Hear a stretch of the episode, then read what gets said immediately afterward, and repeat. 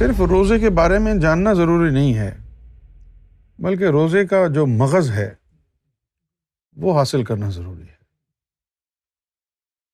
اور روزہ جو ہے، ایسا ہی ہے کہ جیسے آپ کپڑے دھوتے ہیں۔ اگر آپ کو کپڑے دھونے آتے ہیں تو پھر آپ کو روزہ رکھنا بھی آ جائے گا۔ پوچھیں وہ کیسے؟ جب آپ کپڑے دھوتے ہیں تو پانی استعمال کرتے ہیں اور پھر اس کے ساتھ صابن استعمال کرتے ہیں۔ تو اس طرح کھانا پینا پندرہ سولہ گھنٹے کے لیے چھوڑ دینا پانی کا درجہ رکھتا ہے۔ اور پھر قلب میں نور کا آنا یہ صابن کا درجہ رکھتا ہے۔ اگر آپ کپڑوں پر پانی ہی ڈالتے رہیں، صابن نہ لگائیں، تو وہ صاف نہیں ہوں گے۔ صابن نہ لگائیں صاف نہیں ہوں گے۔ یا آپ نہانے کی بات کر لیں۔ آپ کو شدید گرمی ہے، پسینہ وغیرہ آیا ہوا ہے آپ نہانے چلے گئے ہیں۔ اور صرف پانی اپنے اوپر گرا کے واپس آ گئے ہیں، تو وہ جو ہے، آپ کو تر و تازہ نہیں کرے گا۔ میل آپ کا دور نہیں ہوگا۔ صابن لگائیں گے اور پھر پانی اس، گرائیں گے اس کے اوپر۔ پھر اس سے جو ہے، گند آپ کا نکلے گا۔ تو صابن گند کو نکالتا ہے۔ اسی طرح روزے میں نور جو ہے وہ گناہوں کے گند کو صاف کرتا ہے۔ اگر نور نہیں ہوگا تو صرف آپ فاقے ہی کر رہے ہیں۔ پانی گرا رہے ہیں۔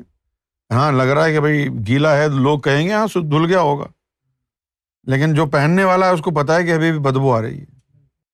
آپ نے اس طرح کے روزے رکھے ہیں جن میں آپ نے صرف کھانا نہیں کھایا اور پانی نہیں پیا سارا دن۔ لیکن آپ کے قلب میں بھی شیطان ہے، آپ کے نس میں بھی شیطان ہے، وہاں تو نور ہے ہی نہیں۔ اور روزہ ان کا کامیاب ہوتا ہے کہ جن کا قلب ایمان سے مزین ہو، قلب میں نور ہو۔ روزے کا مقصد کیا ہے؟ نفس کو پاک کرنا۔ صرف بھوک سے تو نفس پاک نہیں ہوگا نا؟ بھوک سے کمزور ہوتا ہے نفس، پاک ہوتا ہے نور سے۔ بھوک سے نفس کمزور ہوتا ہے۔ پھر اس کو کمزور کر کے اب پاک کرنا ہے تو پھر نور ضروری ہے۔ اس لیے روزے میں کامیاب وہ ہوتے ہیں جو ذاکر قلبی ہوں۔ بھوکا رہتے ہیں، نفس کمزور ہوتا ہے۔ ادھر سے وہ ذکر فکر کرتے ہیں۔ ادھر سے نور آتا ہے۔ پھر رات کو تراوی پڑھتے ہیں۔ تو تراوی کا نور وہ بھی سینے میں۔ ایکسٹرا نور آ گیا نا۔ ان کی مدد ہو جاتی ہے۔ وہ روزہ رکھنے میں کامیاب ہو جاتے ہیں۔ ان کو روزہ روزہ رکھنے سے فیض ہوتا ہے، فائدہ ہوتا ہے۔ کیونکہ اللہ تعالیٰ نے فرمایا نا لا اللہ کم تتکون تاکہ تم پاک ہو جاؤ۔ اب صرف آدھا سا سوال پوچھ لیں ہم، آدھا سا۔ کہ ہمارے مسلمان کتنے سالوں سے روزے رکھ رہے ہیں باقاعدگی سے؟ کسی ایک مسلمان سے پوچھ لیں، ارے بھائی جان، ادھر آنا۔ کتنا عرصہ ہو گیا؟ ارے جب سے پیدا ہوا ہوں، روزہ رکھ رہا ہوں۔ ہاں؟ بہت سے لوگ تو اپنے بچوں کو دس دس سال کے بچوں کو روزہ رکھوانا شروع کر دیتے ہیں۔ تو اگر کسی کی عمر چالیس سال ہو گئی ہے، تو وہ خوش بخت تیس سال سے تو روزے رکھ رہا ہوگا۔ اچھا اب جس نے تیس سال سے روزے رکھے ہیں، آپ اسے جا کے پوچھیں ہاں بھائی، آپ کا متقی بن گئے آپ؟ نہیں یار، ابھی تو نہیں بنا۔ ابھی کیوں؟ تیس سال سے تم روزے رکھ رہے ہو، تم ابھی تک متقی کیوں نہیں بنے؟ یہ سوال پوچھنا چاہیے ہر آدمی کو اپنے آپ سے۔ اب ہمارے ہندوستان، پاکستان، بنگلہ دیش میں کتنے روزے دار ہیں؟ ہے نا کتنے روزے دار؟ کوئی نظر آیا تم کو متقی؟ یہ نماز پڑھانے والوں میں، روزہ افطار کرانے والوں میں، اذان دینے والوں میں کوئی متقی نظر آیا؟ ابے تو پوچھو نا اپنے آپ سے کہ تیس سال ہو گئے، چالیس سال ہو گئے روزہ رکھتے ہوئے ہر رمضان شریف میں ایک روزہ نہیں چھوڑا، سارے روزے رکھے، تن تن کے کھایا اور روزے رکھے۔ اتنا کھا لیا کہ ویسے ہی آدمی اگر کھا لے تو بیس گھنٹے بھوک نہ لگے۔ کہاں کا روزہ ہے؟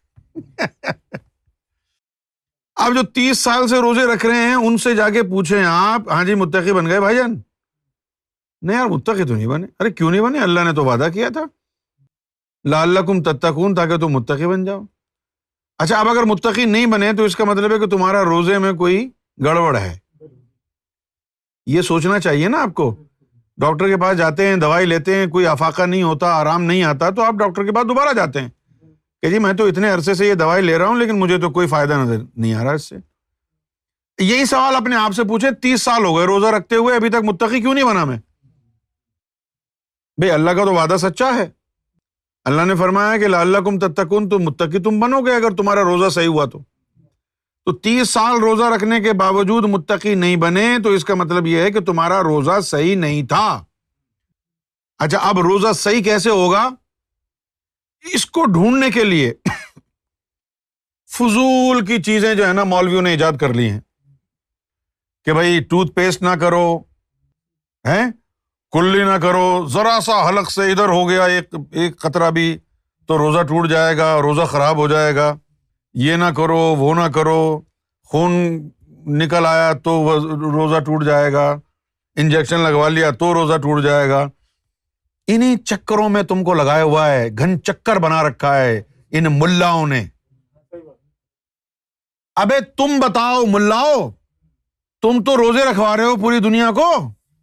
تیس سال سے، چالیس سال سے تم متقی بن گئے۔ تمہارا تکوا یہی ہے، مدرسوں میں لونڈے بازی کرنا۔ بچوں کے اوپر ہاتھ پھیرنا۔ کتنے ملا پکڑے جاتے ہیں روزانہ۔ تم تو روزہ روزہ رکھ کے پھر بچوں کے ساتھ زیادتی کرتے ہوئے پکڑے گئے۔ کہاں ہے تمہارا تخوا بکواس کرتے ہیں، قرآن سناتے ہیں، اتنی بڑی بڑی داڑھی رکھی ہوئی ہیں۔ اور پتا کچھ نہیں ہے دین کا، نہ قرآن کا، نہ اللہ کا، نہ رسول کا۔ یہ بتا، روزہ رکھنا بھی آتا ہے کہ نہیں؟ روزہ رکھنا صرف بھوکے رہنے کا نام نہیں ہے، پیاسے رہنے کا نام نہیں ہے۔ اللہ تعالیٰ روزے اس لیے رکھوا رہا ہے تم سے تاکہ تم متقی بن جاؤ۔ اب تمہیں پتا ہی نہیں ہے کہ بھائی وہ روزہ کون سا ہے کہ جس سے آدمی متقی بن جائے۔ پوچھے اپنے آپ سے۔ چالیس سال ہو گئے روزہ رکھتے ہوئے۔ اس پر بڑا ناز ہے۔ جی ہم نے تو کبھی روزہ چھوڑا ہی نہیں۔ پھر بھی نہ کھٹو کی نہ کھٹو ہی ہم نے تو کبھی روزہ چھوڑا نہیں۔ ابے بھائی، ہم تو شہر کا ٹائم ختم ہونے سے آدھے گھنٹے پہلے چھوڑ دیتے ہیں۔ اور کیا؟ ایک روزہ نہیں چھوڑا ہم نے، آج تک ایک روزہ نہیں چھوڑا۔ اچھا بھائی، یہ بتاؤ، متقی ہو؟ ابھی یہ نہیں بتا ہم کو، یہ کیا ہوتا ہے؟ یہ متقی کس چیز کو کہتے تو بولو، گھن چکر، قرآن شریف میں لکھا ہے کہ روزہ اللہ اس لیے رکھوا رہا ہے تم سے تاکہ تم متقی بن جاؤ۔ لیکن مامو جان کو کچھ پتا ہی نہیں وہ بیٹھے ہوئے آرام سے؟ میں روزہ رکھنا ہے۔ متقی تب بنائے گا تمہارا روزہ۔ جب تمہارے نفس میں تہارت پیدا ہوگی۔ بھوکا رہنے سے تہارت نہیں آتی۔ بھوکا رہنے سے نفس کمزور ہوتا ہے۔ تہارت تب آتی ہے جب قلب کی طرف سے مستقل نفس پر نور پڑتا رہے۔ آپ تجربہ کر کے دیکھیں۔ ذاکر قلبی تجربہ کر کے دیکھے جب وہ بھوکا ہوگا تو اس کا قلب زیادہ ذکر کرے گا۔ بھوکا اگر ہوگا نا تو تو تجھے دل کی دھڑکنیں صاف ابھر کے محسوس ہوں گی۔ خوب ذکر محسوس ہوگا۔ یار، اب یہ سوچنا چاہیے کہ بھوک سے کلب کا کیا تعلق ہے؟ بھوک سے؟ بھوک سے کلب کا تعلق یہ ہے کہ جب تو بھوکا رہا تو نے کھانا پینا نہیں کیا، تو نار کم آئی۔ نار کم آئی تو کلب زیادہ کام کر رہا ہے۔ کلب خود بخود تیز ہو گیا۔ جب ذاکر کلب ہی روزہ رکھتا ہے، تو وہ دیکھے روزے کے دوران اس کا ذکر خود ہی تیز ہو جائے گا۔ اب جب ذکر تیز ہو گیا تو یہی تیرا انعام ہے نا روزے کا۔ پھر رات کو عشا کے بعد تو تراوی میں کھڑا ہو گیا۔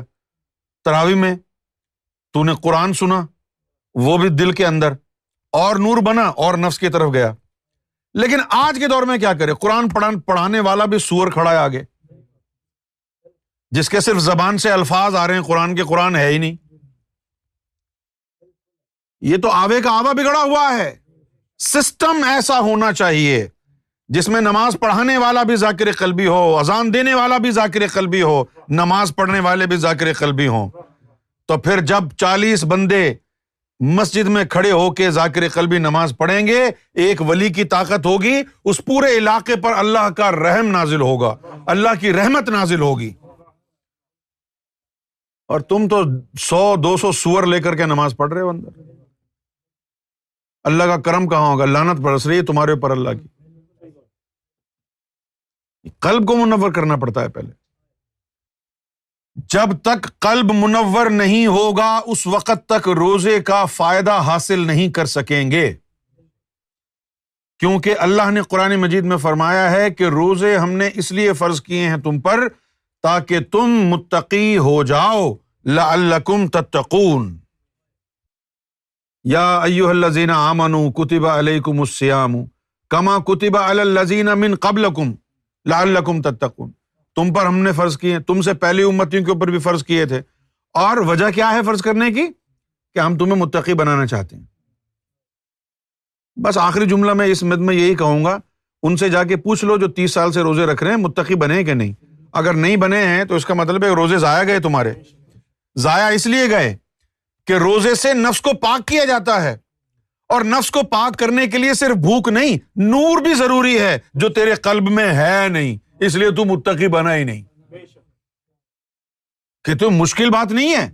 واشنگ مشین میں آپ نے کپڑے بھی ڈال دیے، پانی بھی آ رہا ہے۔ آپ نے اس کے اندر واشنگ لکوڈ نہیں ڈالا، واشنگ پاؤڈر نہیں ڈالا، تو کیسے دھلیں گے کپڑے؟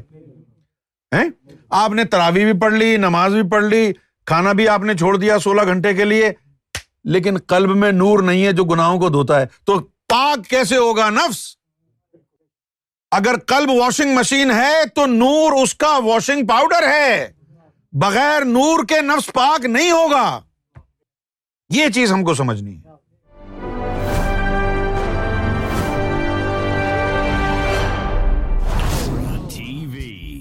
Bringing light love and peace in your life